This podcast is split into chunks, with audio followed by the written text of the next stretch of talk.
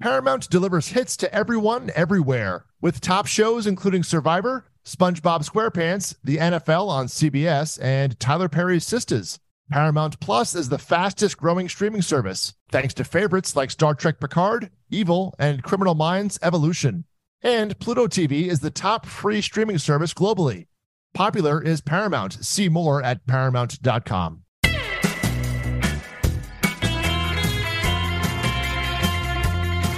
Welcome to the Ankler Podcast. This is Sean McNulty from the Wake Up newsletter here at the Ankler on uh, Friday, June 16th here in New York. Well, no, I'm in New Jersey today. Way to know where I am. Okay. And I'm joined, of course, by Elaine Low in Los Angeles. So I think, uh, Elaine, is this right? Are you now in charge of the voting process for the Golden Globes? Are you the person now? Is that it? Is yeah, I'm, I'm, I'm, the gal. Just come to me for that. Congratulations. That's, Thank that's you. A new, yeah, a new gig. Add to your list. And we have Media Nostradamus himself, Mr. Uh, Alex Sherman from CNBC, uh, rejoining us today. Alex, good to see you. Pleasure to be here. You know, there's I, I'm coming at you from New Jersey too. I just got an alert that there are tornado warnings in the area. So if I blow away in the course of this, you'll know why. Oh my God, is that normal for Jersey? It is not. No. So I'm, I'm in the basement right now. I'm, I'm, I'm, I'm, my kids are upstairs, so I've subjected them to danger like a good parent. I don't know, man. You're in the basement. You're fine. We can keep going. I, right, I think you know exactly. it's not really, it's everybody else you got to worry about. Of course, for, uh, you can follow the Ankler uh, on social media is at the Ankler and uh, subscribe to the Ankler at theankler.com to get the full suite of newsletter newsletters and podcasts. And uh, of course, you can sign up for the Ankler's free Strike Guys newsletter to get all of the latest from the WGA picket lines, SAG AFTRA. Uh, well, as soon as they start saying something, right, Elaine? I guess uh, still in a, a, bit of a blackout on that one. Yeah, we might be in for a double strike. Give it two weeks. I have not made any plans for the 4th of July because I'm anticipating yes, being here in LA. yeah, yeah. July 1st being a Saturday of a holiday week. So, yeah, exactly. That's going to be really great. Anyway, you can catch up with uh, what Elaine's up to over at Strike Guys and sign up for that at uh, strikegeist.com. Again, uh, 100% totally free. Um, so Alex, Elaine insisted we have you on today so she could ask you all of her questions about PGA and LIV in the Justice Department. Elaine, do you want to just take it over right away or what? Oh yes, go go sports. What's what's happening with golf, Sean? the Uh, U.S. Open is happening right now. That's what's happening. Yeah, it's in, out in here. Los, in Los Angeles, Elaine, no less. Come You on, can respect- imagine my disappointment in seeing that the U.S. Open was in L.A. and not the one that I actually care about. Yeah. yeah, we were hoping for a uh, first person report, Elaine, but I guess you are you're not covering that uh, like you are the strike lines. Is that is that an accurate statement? No, no, but I was out at Warner Brothers yesterday, where the the only currently unionized strippers union uh, was out pole dancing in solidarity with the writers group yesterday. So went out and had a lovely chat with them, learned about how they unionized and uh, why they're backing the WGA here. The most popular strike guys newsletter of all time. Uh, was that is that going to be in the video. coverage? Is there video? All right, then if you needed mm-hmm. more of a teaser, That's the real U.S. Open right there. Yeah. exactly. Yeah. It'll be appearing tomorrow there, I'm sure. I guess there's no striking at the open, right? The sports is not being struck, I guess, Elaine. Now that I'm thinking about Mm-mm. it. Yeah, not, that not to my knowledge. Yeah, the games haven't been that way. I will. This is an important story in a sense. I mean, Elaine, you do joke, joke about sports and whatnot, but the PGA is having a big. It's all over NBC this weekend, Alex. Uh, what is your take on this at this point? And uh, the, the Justice Department, of course, just announced they're investigating this in, in, a, in a, I guess, a meaningful way, more on the on the Saudi side. What what is your take on this at this point? I mean, this whole deal has been uh, odd and confusing to me from a pure deal mechanism standpoint. In other words, when this deal was announced, the terms of the deal were such that uh, the PGA and LIV basically both said, we're merging, but we'll figure out the valuations of this later, after the fact. I have never heard of that before in a merger where they would agree to merge and be like, oh, we'll figure out like the value of this stuff after.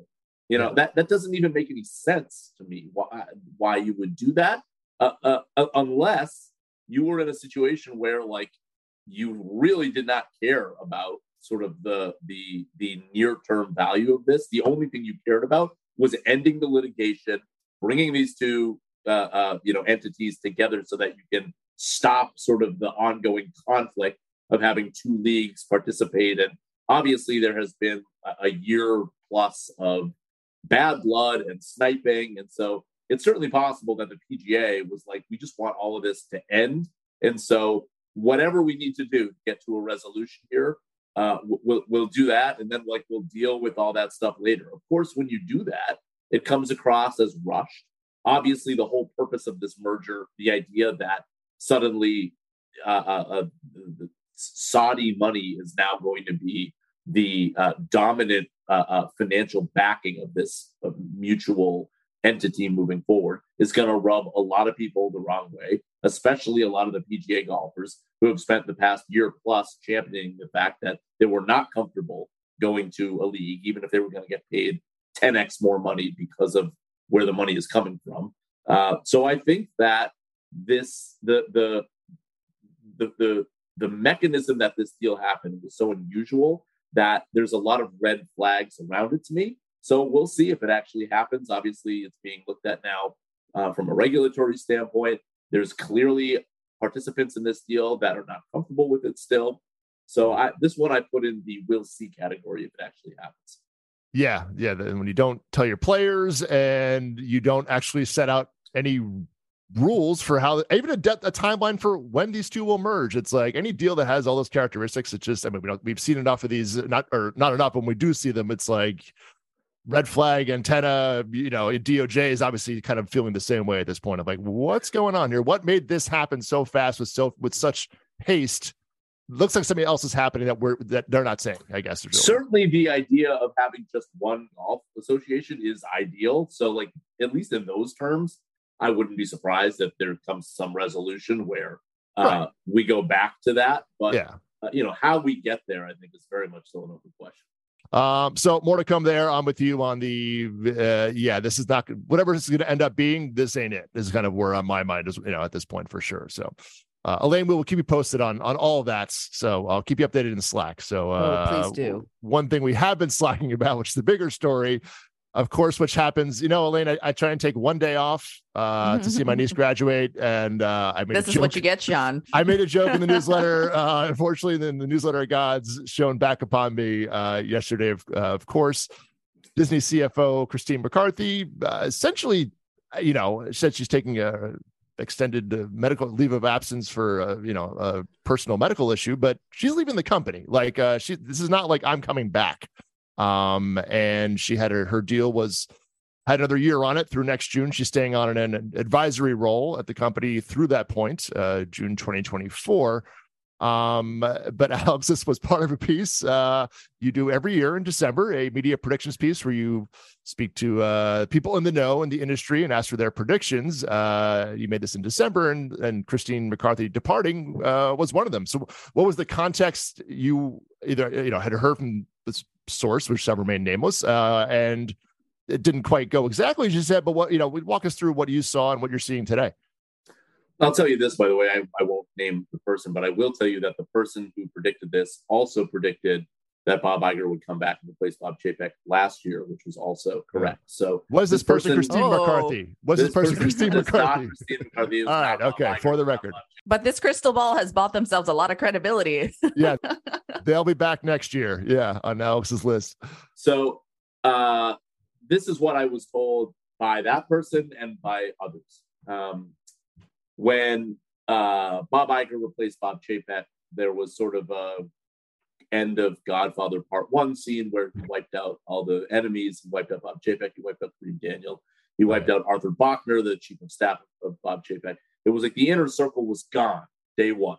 All, all team Chapek out the door. Right. Christine McCarthy was, uh, I would say, on an island where she was neither pure Team Iger or Team Chapek. She was Bob Iger's CFO. She stuck around to be Bob Chapek's CFO. She was kind of in the Bob Chapek inner circle, quasi, I would say. Um, in terms of decision making, she was his CFO. She right. was very much in the room on all major decisions. Uh, again, because of maybe the legacy with hanging around as as Iger CFO, not purely a Chapek person, but pretty close. And then she turned on Bob Chapek at the end of his um, tenure uh, and was very much the catalyst to uh, having the board decide that his time as CEO should come to an end. Uh, that has been reported um, in the Wall Street Journal and other places. We, we reported it at CNBC. That said, when she was retained as CFO, when Bob Iger comes back, you now are dealing with a person who uh, seems to be operating maybe in her own best interest, but is not a pure loyalist to anybody, to either right. Iger or Chapek. True. What I was told was that that put her on tenuous ground, unlike some other people who were very clearly Bob Iger loyalists who stayed throughout the Bob Chapek tenure. Um, she was not one of those people, and, and in fact was maybe therefore not seen as a trusted agent to Bob Iger in the same way that others were seen that way. So that was the motivation for the person making the prediction that she would leave uh, as CFO. From a pure business perspective, uh, obviously, Disney has gone through a complete change in strategy in terms of spending uh, uh billions and billions of dollars on streaming to try to get as many streaming customers as it can, to reversing that strategy over the past six plus months where it now is taking content off of its streaming service and saying we're going to cut back on the amount of content spent. We need to make this thing profitable as soon as possible. We need to boost free cash flow. So you're dealing with the CFO who's also kind of uh, uh, blown around in terms of strategy there. Um, I don't know exactly how much that really played a factor uh, in her leaving at this point, but you know she's in her late 60s, I believe. It's, it's not like um, you know, she uh, would be in a situation where she was going to be at the company for another 20 plus years here. Um. So, from that standpoint, too, like maybe Disney was thinking, look, we have a transition that we need to do. Bob Iger was brought back to pick a successor, uh, and and and that person will move the future of Disney forward. So, you know, maybe Christine McCarthy didn't fit into that vision of the future. Yeah. But there was also some talk, right, of her potentially being one of those candidates uh, for you know to be a successor to Iger? I mean, how seriously did you take any of that chatter? The people that I speak to that I trust said that was not ever serious. Um, I think she had a good relationship with the board, so in that sense, you could make the connection that she was a serious choice. But the people that I spoke to said she was not a trusted agent of Bob Iger's necessarily, and therefore they didn't think that he would go in that direction if the choice of successor was his. Yeah, CFO is also a tough choice. Not tough, but unusual choice for a you know a creative company per se to put someone you know from that role into CEO would be an interesting leap, I think. But um, it is worth noting, of course, it is for personal health reasons. Christine has battled cancer twice, uh, famously going to get chemo treatments. There's a hospital near Disney and would come back to the office. So uh, she did not, you know, depart the company uh, during that. Um, and her husband has been in a care facility since the beginning of the year. Um, could be a personal health thing, Alex, to a degree. Uh, well, certainly, I think I oh I, I think that's real. Don't don't yeah. get me wrong. Uh, yeah. Oh yeah. I, I no, think, I just I want to say that for the record that it is yeah. it's definitely a legitimate uh, thing. It's not like it's absolutely. You know, um, uh, I will also say that it's not like I've heard any like legitimate candidates to take over for Bob Iger more than anything else. You know, like there's certainly the speculation out there. You know, Dana Walden or Jimmy Pitaro or all you know various different internal candidates, but it's not like I've heard one of those people is you know uh, leading the race here. Uh, maybe that is the case internally, but I don't know about it. Yeah, the yeah. clock is still ticking down. I mean, we're looking at what the end of 24. We're getting closer and closer to that. That's not uh, a long time. One of the other predictions in that piece is that Bob Iger would extend his contract and not actually make a decision by the end of 24. So that's also on the table and eventually just set up what AI Bob Iger AI Bob there cryogenically it, preserved. Right. Was it is it Futurama where it's the guy's head in the, in the yeah. Right. yeah. Yeah. Just freeze him and let him be eternal CEO. Yeah. Um so in that journal piece this morning as well, uh Elaine, you know, the timing is interesting. We're just we've just finished, or Iger's just finished his big reorg. Really, you know, the last layoffs uh, was still a small remainder to be made, but were made just a few weeks ago. There's some thinking that you know, or talk that she wanted, you know, either further cuts or a different, a different way to go with that. So the timing is just, you know, look, it could be what it is on the tin. It could be, you know, uh, just a, a personal choice that way um or you know the, but the timing does raise an eyebrow in terms of where the company is at right now in their in their strategy of Iger's tenure at this point right Yeah, it certainly seems like we're at the close of this chapter where 7,000 cuts are supposed to have been made by now, um, given everything else that's going on in the broader, uh, you know, pretty recessionary looking market here. Uh, so I mean, it. Eh, I mean, is it really curious though to to leave at the end of of you know this sort of reorg, or or or does it actually seem apt to sort of go at the end of of you know when this chapter is uh is ending yeah. here and when this page is turning on? Yeah. Um, when you know, hopefully there won't be any more layoffs. I mean, we've just seen so many waves of layoffs in the industry as a whole over the last year or so. Uh, I think most people are looking forward to moving on from that.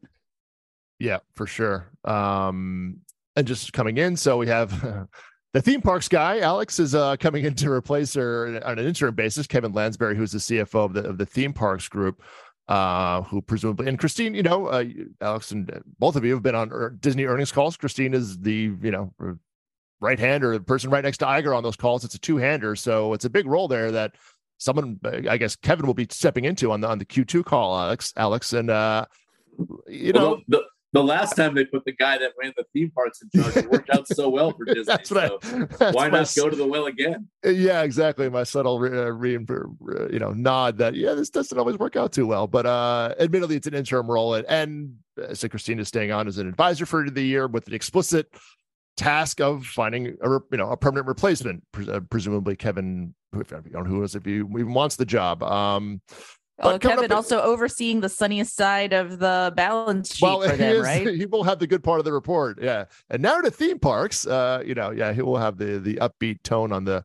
Though to Elaine's point, in that call right before Bob Chapek was fired, which was sort of this like disastrous call, that famous was that famous call, meeting yeah. exactly where Christine and Chapek clashed. In that call, uh, I believe it was Christine McCarthy who said this is going to be our worst quarter. Like the lo- the streaming losses are going to be maximized here, and we expect every quarter from this point on to be better until we get to break even and then profitability in streaming in 2024.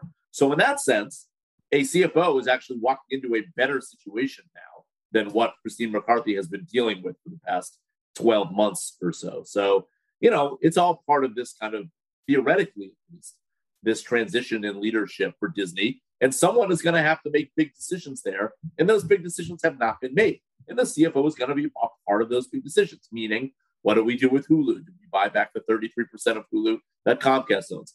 Do we do anything with ESPN or we just keep it as part of our business? Uh, do we make any other sort of big acquisition here? Uh, maybe we make a gaming acquisition, something that they've thought about and really kind of moved away from in recent years. So big decisions are going to need to be made. Um, and it's, you know, it's probably not going to be the old guard that makes these decisions. The only question mark there is if Bob Iger is part of the team that makes these big decisions or if he hands that role off in a transition period. That's something that's still an open question. Yeah. But even just looking at, you know, Q2 here, Alex, I mean, you know, uh, Little Mermaid is probably going to lose money. Uh, it may be break even at best. Uh, Elemental is, you know, opening today is uh, no one's very optimistic about that. Guardians 3 did well, um, you know, uh, back in early May. Um, the NBA playoffs only won five games, which, as you know, is, you know, you pay for seven, you have five. The math is never great there. Uh, and the ratings were, you know, second lowest, uh, I think, of, you know, since 2007 or something along those lines. You know, uh, not great. Uh, the earlier playoffs on ESPN were better, but ABC's not doing great. Upfront's not sounding great. Um, at this point, we'll get to that a little more in a bit. I have some more thoughts on that, but India streaming, uh, Disney Plus Hotstar did not have IPL in the in second quarter as well for the first time. So we'll see what lost that, lo- lost four million subscribers last quarter. That was only, that was the that was right before the IPL just started. So Q2 was really you know maybe the brunt of that. We'll we'll see, yep. uh, and we'll see what the cord cutting losses continue to be in, in Q2, which is the cable business. So uh, you know not not a so a good stuff going in. yeah, this is the Q2 call that you know it's not going to come until uh, you know first week of of August or whatever, Alex. So there's you know a lot, a lot of not great stuff there. Not all of that can be put at the CFO's. no, no, sure. Is, yeah, exactly. Um, it, it, this is company wide, but the point being there that some big decisions are going to need to be made here. Some, some maybe major changes. I'm reading uh, uh, uh, Disney War, which is a book I'd never actually read, um, and and I'm finally going through it. I read excerpts of it, but it's very long, uh, and I am plowing my way through. And like you are reminded reading that James Stewart book, which looks at the Michael Eisner era when he was running Disney, uh, like just how dominant Disney was in animation there for you know in the early '90s, and and how far away now again we are from that. I mean, it, it cycled obviously that there was some major lulls in the Disney animation in the '80s, and then it just was hit after hit after hit with Aladdin, Beauty and the Beast, and the first Little Mermaid and Lion King, and then they went rolled right into the Pixar era, and they had so many hits there too. And yeah, we're in another spot now where you you you see sort of the biggest animation that's coming from Universal, not Disney right now. Uh, that is not a place that Disney is is comfortable being in. It's always been sort of the heart of Disney, um, and it, it, it feels wrong in a way uh, that Disney's uh, struggling there yet again. And so that's something that Disney again is going to have to think about. How important is this to us in a streaming world? Is it still as important as it once was, or is really just the attention moving forward in the next decade plus going to be Marvel movies and Lucasfilm um, or other live action things that we're seeing now in terms of making some of those Disney animation movies into live action. I don't know, but it's going to be a, a major leadership questions for the next five plus years. Yeah, and definitely worth noting that the two biggest films of 2023 so far, two animated films, and neither of them are, are Disney films. Disney. Uh, you know, so you have Super Mario and Spider Man, and I will say both of those. I mean, you know, back to the Little Mermaid, you know, it's making, you know, 450 million globally, which is nice, but it costs 250 million dollars to make. You know what? Super Mario and Spider-Man cost 100 million. So, you know, like the animation, the upside on it could even be bigger than the live action, you know, thing they've been taking lately. So, more to come there. Um, Elaine, do you know what Go Digital is? Oh, is this a pop quiz, Sean? Why do you do this to me live on the pod? What's Go if, if Digital? You, if, if, you did know, if you did know, I would have been very surprised. Alex, uh, let me put it this way. Alex, did you know who Go Digital was on Wednesday? I only knew who Go Digital was when I was told a couple weeks ago from someone who's involved in the Vice media sale process. Uh, calling me and saying, Did you hear that Go Digital was interested in buying Vice? And I said to this person, Who is Go Digital? exactly. So, Alex, please, you wrote a piece on this. We'll touch on this briefly before moving on, but uh, a piece on this this morning. What is what is Go Digital, and uh, why are we talking about them right now? Go Digital is a uh, LA based company without a physical headquarters um, that uh, is says said to me, I spoke to its co-founders and chief strategy officer. They told me that they may raise outside financing that could value the company at more than a billion dollars. Uh, they are a conglomerate, a mini Berkshire Hathaway style yeah, company. That was a big. I will say that is a big. That's stretch. their language. That's their yeah, language, not yeah, mine. Yeah. Um, where, where they own a large library of music rights, which makes up the bulk of the valuation, and then a hodgepodge of different companies several of which they have bought out of bankruptcy in a variety of different verticals over the past few years. They bought Yoga Works out of bankruptcy for $10 million. They bought Eastern Mountain Sports and Bob Stores out of bankruptcy. Um, and then they own some different music distribution businesses. They own a couple Latin media companies, including one that was co founded by John Leguizamo, the actor, uh, that actually is sort of a vice comparison that media company where they do kind of branded content and their own uh, they have their own studio that makes videos. So that's right. the business they own. That's closest to vice. But vice would be by far their biggest acquisition to date uh, and they are interested in buying vice media out of bankruptcy. Um, so that was the story is sort of who is this company why do they want this company? And then the interesting thing about them i found is that they have a very um, anti vice ethos culture.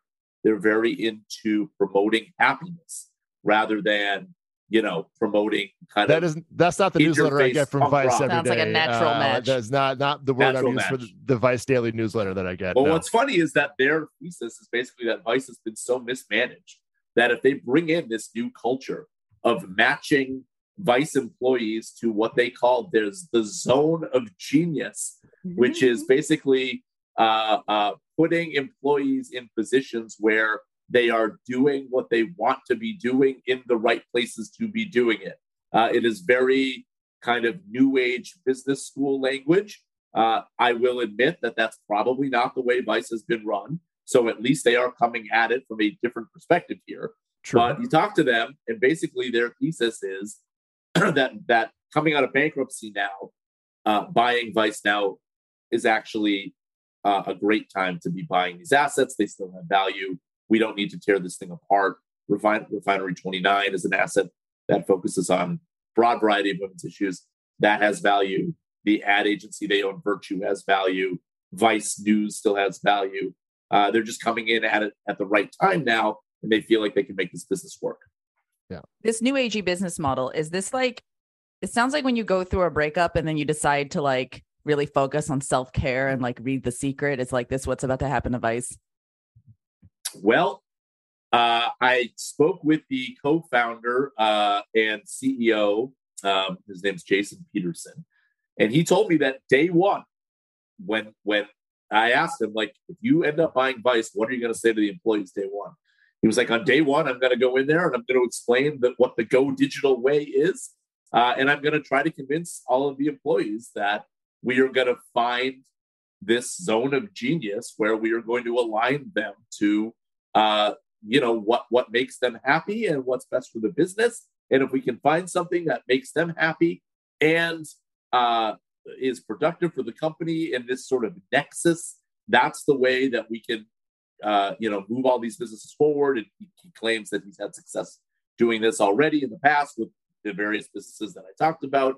Um, it, and yet he's i think he's going to be met by an employee base that comes with that that is is skeptical of this type of talk or idea. So that is going to be fascinating to me if they actually do end up buying vice if he's going to get the type of buy-in from the employee base uh, that that's going to go along with this type of culture. So we'll see. The auction is next week tuesday or i should say bids are due on june 20th then, if there's more than one bid, then two days later, June 22nd, uh, that is the auction. And then on June 23rd, I think is when like the judge will confirm that you know X company is going to be able to buy Vice Media out of bankruptcy. So we'll know shortly. Yeah. So Alex, did you have on your 2023 bingo card Yoga Works and Vice Media being under the same umbrella? I, I do, but only because I'm a championship master 2023 player. So most novices would have not had that. We're not talking about.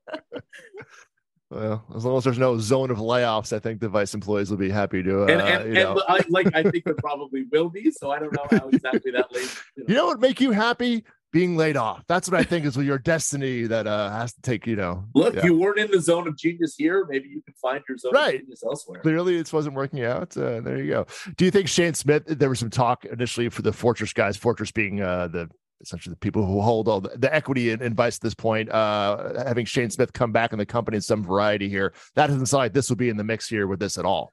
Definitely not, for Yeah. sure. This would Yeah, be the okay. end of the Shane Smith regime. So if Fortress ends up buying it, like you said, Right. they put in a stalking horse bid of 225 million. And if Right. uh, I, I, as I reported, Go Digital plans on bidding between three and 400 million. I'm told. So Right. if there's two bids like that, and, and there is in fact an auction, and Fortress wants to buy this thing and own it for a while and bring in Shane Smith and try to, you know, get more value on it, that is possible. But but yeah, Shane Smith is not a part of the vision of the Go Digital team. Actually, they've been in talks with uh, a woman named Alex Wallace, who ran media for Oh. Yahoo for a couple of years. She uh, is the person that they want to run the company moving forward. I don't believe Alex Wallace has firmly committed to that yet, but Right. she's definitely the number one target of the Go Digital team to run the business.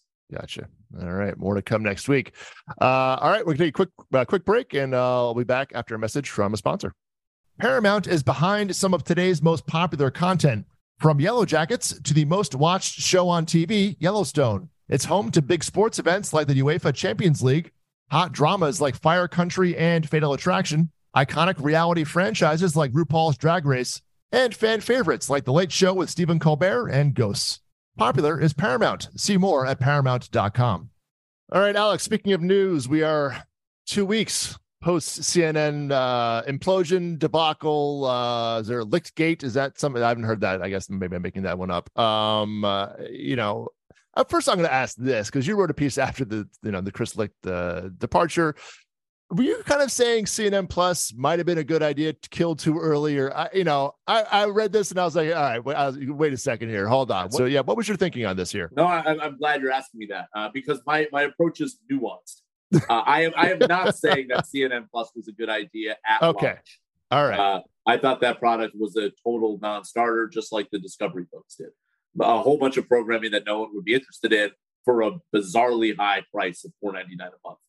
What I was saying, piece, was that a leader of CNN needs something that's forward-looking, because to just run that company by trying to be in a cable news ratings race with MSNBC and Fox News and having all of your attention on linear TV, that is a backward looking way that a media CEO should be running a media company. I mean, that business is dying. We all know that.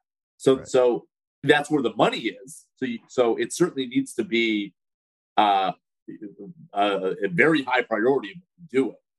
But you need a future vision to get everyone on board at that company that you're not slowly steering a sinking ship here.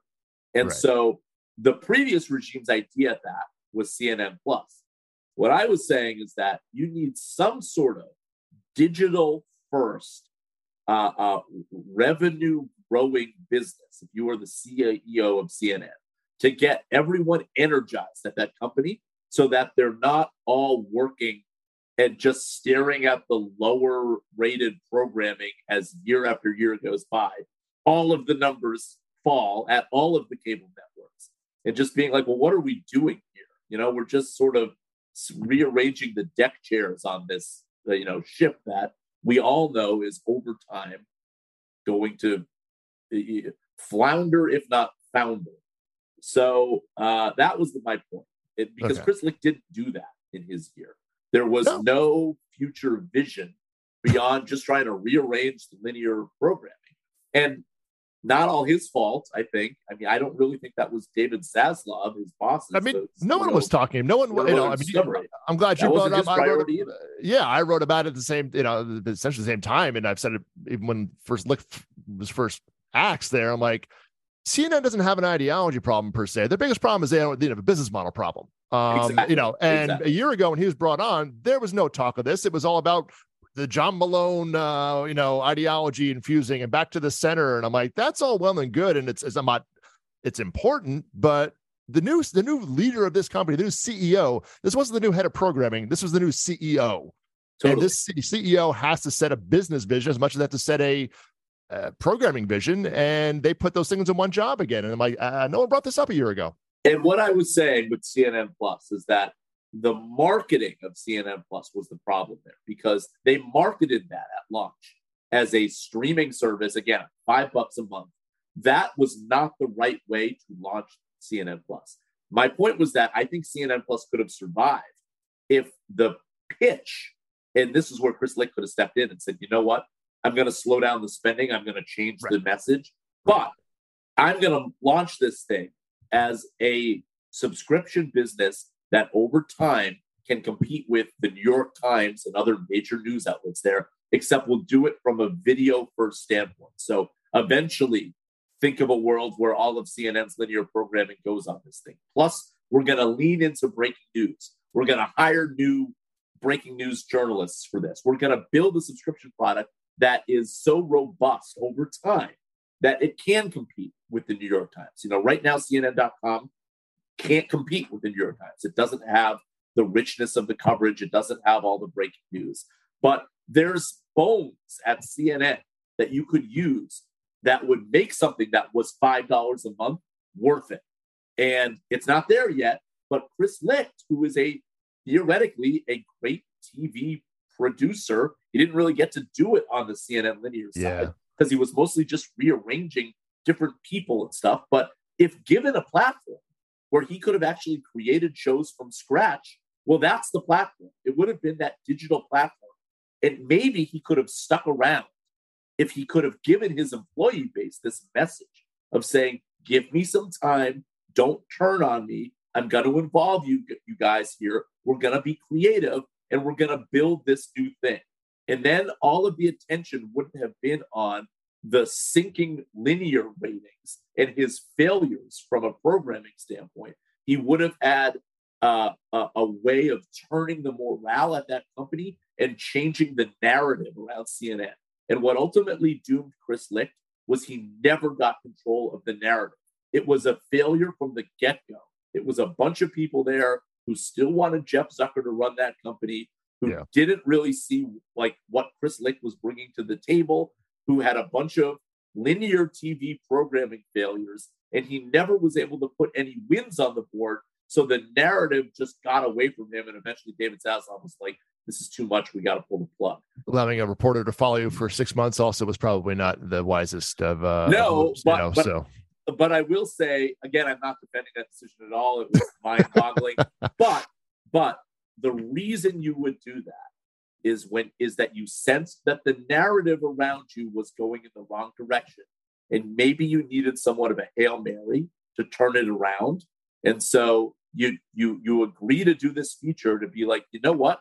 Maybe this fifteen thousand word feature on me will get people to see me in a new light because Oh, things aren't totally. going well right now. yeah, yeah. It just I mean So it's- it ended up burying him.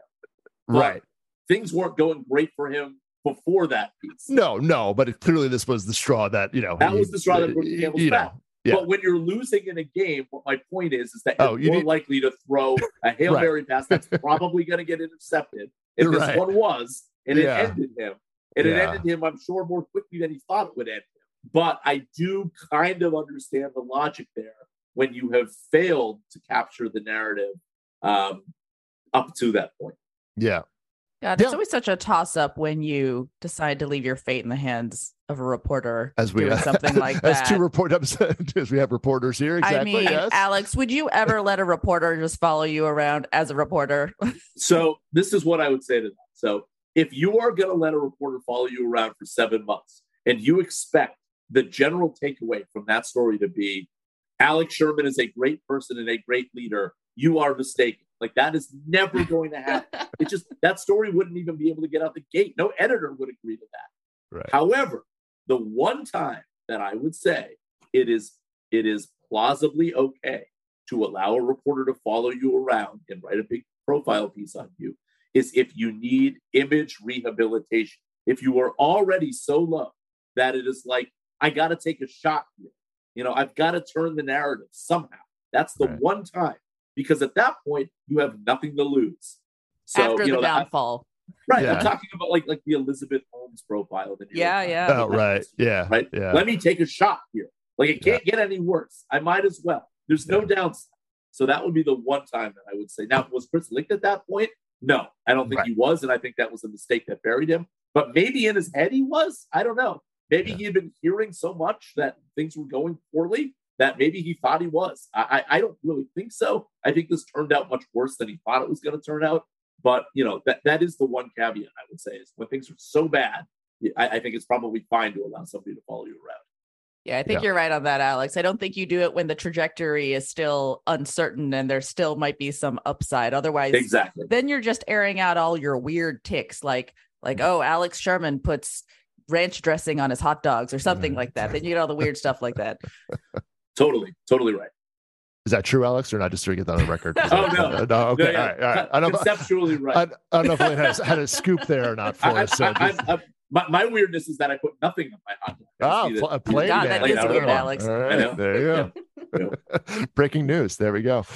Um, so elsewhere at the WBD Kingdom here, Elaine, uh, The Flash is in theaters, which you have seen uh, at this point. i have seen yes and you are And I- very I- thumbs up on it, right? If I recall correctly. I think it's effective. I did. I go in with any expectations watching Elaine this Low movie at says it's CinemaCon? No. effective. Didn't. David I- Zaslav say this was the greatest superhero movie of all time? Is it? He didn't Yes, say it was- yeah, he didn't say it was the effective, greatest Elaine. Yeah. superhero movie of all time. I am here Right. to tell you, as a person who was not a fan necessarily, not invested going in, watching this movie at CinemaCon. Uh, did I laugh and cry at all the moments they probably wanted me to? Yeah, sure. Uh, did I come out going? Yeah, I felt satisfied that by that movie. Yeah, okay. So yes, it's effective, which is a which is a total head, Sean. But like, I think it was effective. I think it'll do gangbusters at the box office. You know, it was on my list of top three in our little summer blockbuster yeah, uh, that's predictions. true. Preview. Yep. Yeah. Yeah, Yeah. okay. Or, or what is it? Premiere Magazine? I don't know. What, what is I still, I still, Alex, you know what Premiere Magazine is? Uh, Or am I really the old person here? Now that you can chalk that up to the Go Digital. I, I, I, I, vaguely know. Vaguely, all right. I'm the only. Really. I'm the only relic here. All right, fair enough. uh, are you in for the Flash, Alex, or are you more of a Wes Anderson Asteroid City guy this weekend? Yeah, I, I'm I'm never in for any sort of superhero movie. Just not right. not something that I will ever go to the theater for, unless my kids absolutely drag me there. They do want to see the Spider-Man movie, and okay. I, I, that movie, the, the first of, of the the Spider Verse movies I've seen, um, and and liked, I must yeah. say. So yeah, that was so good. occasionally you can get me on on like you know I like the first Iron Man movie. Um, okay. But in generally speaking, no, not not your thing. Okay, not my thing. Alex, did you take your children to see Super Mario Brothers? Uh, no, I haven't, and they've been begging uh, me to. to oh, boy. see, Sean. All right, other... I sense a I sense a, play date here. If you're well, if you're on different coasts, yeah. unfortunately, you can watch it together on PVOD. There you go, rent it at home. Well, that's that's what I told them. Oh. like, we'll just wait, wait, we'll watch it on Peacock. Yeah, uh, Peacock, right? Exactly. Yeah. Be there, sure enough. So you know, we oh, Alex, are you going to to uh, out west to Idaho this year? Are you going to Sun Valley, or uh, you know, or do you have you been to that? By the way, that's coming up. So it's mid mid July is the big Sun Valley I, conference. I, I've never gone. I've been asked several times and have always said no because my fellow reporters have told me it's horrible uh, to go. It's just like they're as a reporter, you are treated as a third class citizen. You're you're put in sort of a pen and forced to kind of paparazzi style, uh, you know, maybe like get get one of these media executives to do a group interview for 10 minutes or, or less. Um, the only time I would do it is uh, if I were um, sort of on camera doing a series of TV interviews, then I think it is worth it because the backdrop is amazing. But for, for CNBC, Julia Boorstin does that for us. So oh, she right. will go, I assume she goes every year. Yeah. Um, so I then I think it's worth it because yeah. from a setting standpoint, the interviews are amazing. But in terms of like reporting value, I've I've just been told by people that have done it that it's a waste of time. So I don't. That's what I've heard too. That you're basically like pinned up in this little gaggle, like yelling for people as they come out, like your yeah. TMZ or something. Yeah, yelling at the valet is essentially the, the, the images that I've seen out of that. Um, but going into this, Alex, you know, we're so we, you know, CNN it's come and gone, and he'll take time now to find a new leader, and that's you know seems to have died down from whatever that all was last week. We had the Flash, certainly, you know, NHL numbers. Stanley Cup wasn't great. NBA playoffs were great. Where you know, but where does uh, the upfronts are now still ongoing, but we're great. We're not coming out kind of similar to Disney as well. Where does that stand at this point? Uh, kind of going into the second half of 2023 in your mind, and what are you know, uh, what's your take at this point? You know, you have a lot of talk with a lot of folks there. Yeah, a couple of thoughts. Um, one other of those predictions from that uh, 2023 prediction piece was that Zaslav would get an activist investor and would potentially face a proxy fight at Warner Brothers Discovery. Um, I think if he can't turn that stock around in six months or so, that does become a possibility. That maybe outside investors start to question um, exactly what they're doing. Uh, that said, my counter argument speaks to Sun Valley to some degree, which is Sun Valley is historically a place where uh, deals get done. And certainly the speculation, and I think it was beyond speculation because the, the, the, when the Discovery Warner Media deal was announced, John Malone was on CNBC and openly talked about how that deal could just be a precursor to another deal down the road and even openly mentioned how NBC Universal could be the ultimate merger partner there. But for the fact that uh, there may be regulatory concerns around it. And I think what all of these media executives are going to be talking about at Sun Valley this year is how to figure out the timeline um, to enter the next wave of consolidation when you have a current regulatory regime under the Biden administration of Lina Khan that appears to be so unfriendly to large mergers? And how do we mix these two things? Do does the media industry cross its fingers that in 2024 and beyond there will be new people in charge of regulatory in this country and they will be more open to large media deals or do they move forward in the near term and test that regime? I mean, that the, the uh, Amazon was allowed to buy MGM, so it's not like no media deal could go through. That was like a eight and a half billion dollar, nine billion dollar deal. Um, but you know, uh, I think it is very much an open question if the big media companies are willing to do big deals in this administration, or if any deals we see in the next 12 to 18 months are going to be of the smaller divestiture esque variety. So, you know, Lionsgate, that deal could probably get done because that's a small deal. Maybe Warner Brothers Discovery, if they had a change of heart, could sell CNN to someone. That would be a divestiture. Yeah, but to whom? Um, to whom? To whom? Whom? This, this is. I everybody keeps saying this, and I'm like, who's buying it? That's what. I want to. You know. I mean, everyone loves to talk about with Jeff Zucker and private equity yeah, and outside yeah, right. Redbird's not buying CNN. Come, come together know, and right. make an offer to buy CNN. But not only that, like what world is David Zaslav open to selling to Jeff? Like the, that that yeah. relationship I, beyond yeah. There's a, lot, there's a lot of so, yeah. Anyway, yeah. Right. Side so point, side lot, point about that. Wishful thinking there. So to your point, I don't know. Yeah. CNN, and I don't right. know what the offer would be, and I don't, you know. So yeah. Right. So what, maybe what, it's go what, maybe it's go digital, Alex. They'll uh, maybe it's go digital. right. that, right. Exactly. First Vice, and then the next step. Yeah. That's uh, that's, that's funny. Uh, so you know, look, I think the media industry is in a very uh, uneasy position because they all know that more consolidation needs to take place, but I think they're all nervous right now that if they move too soon, uh, they'll actually uh, be pushed off years because they'll try to do one of these deals. It won't succeed. Uh, a year will go by. That no media company wants to be put in that situation where where you've thrown your entire company into a state of wait and see if this deal is going to go forward and then the deal potentially doesn't go forward and you've got to start the whole thing over again. So everybody yeah. wants to avoid that. So my guess is that a lot of the discussion at Sun Valley this year will be around that idea of, you know, when when do we act, and then you know what are the theoretical combinations of uh, that that we could do maybe in the next year or so. Yeah, yeah. You don't want to be, you know, Paramount and Simon and Schuster having to be like, all right, we're you know three years have gone by and then you're back to you know square one again with a you know two but billion dollar deal.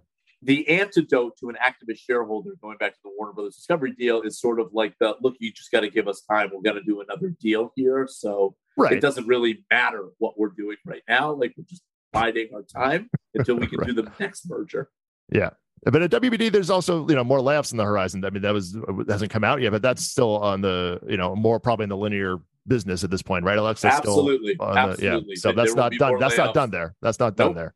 That's yeah. not done. And and honestly, I could see a world where maybe that it's CNN again.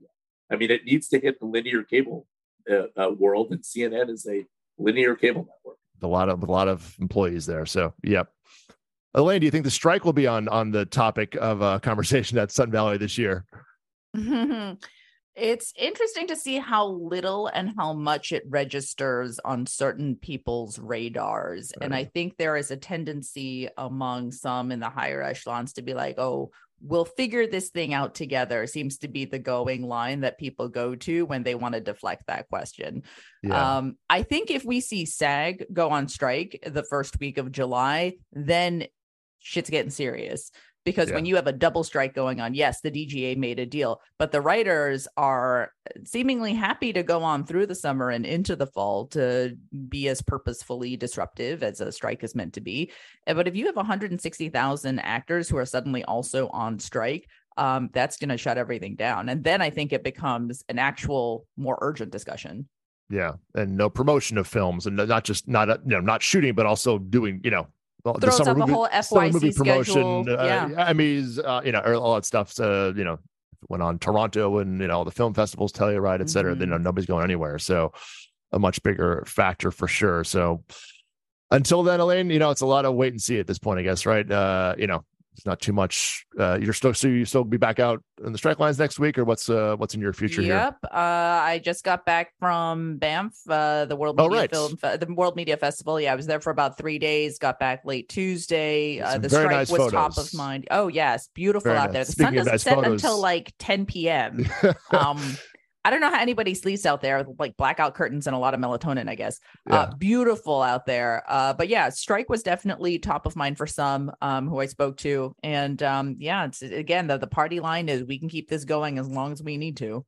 Yeah. Yeah. So now I think it's the topic. I mean, you know, the, the Q1 earnings season kind of got a pass on it. That will, if the, you know, SAG aside, even if the writers are out at that point still, which is to all accounts probably still likelihood, will be much more of a bigger factor on at least on the studios calls this time around. Streamers, and I mean, Apple and Amazon won't be asked about it, obviously, but this will be a much bigger topic come early, late July, early August, right? I think that's why everyone has assumed that the strike would be a long one because everybody knew it would have to drag on in order for the studio side to feel pain. Um, so that was sort of the obvious evolution of this thing was that it kind of needs to go on in order for the writers to gain leverage because if yep. it's too short, they don't gain any leverage. Yep. So that, that's the world we're in. Yep. So more to come there for sure. Again, Elaine, where can uh, folks send you things next week on the line? What's the uh, way to reach you there?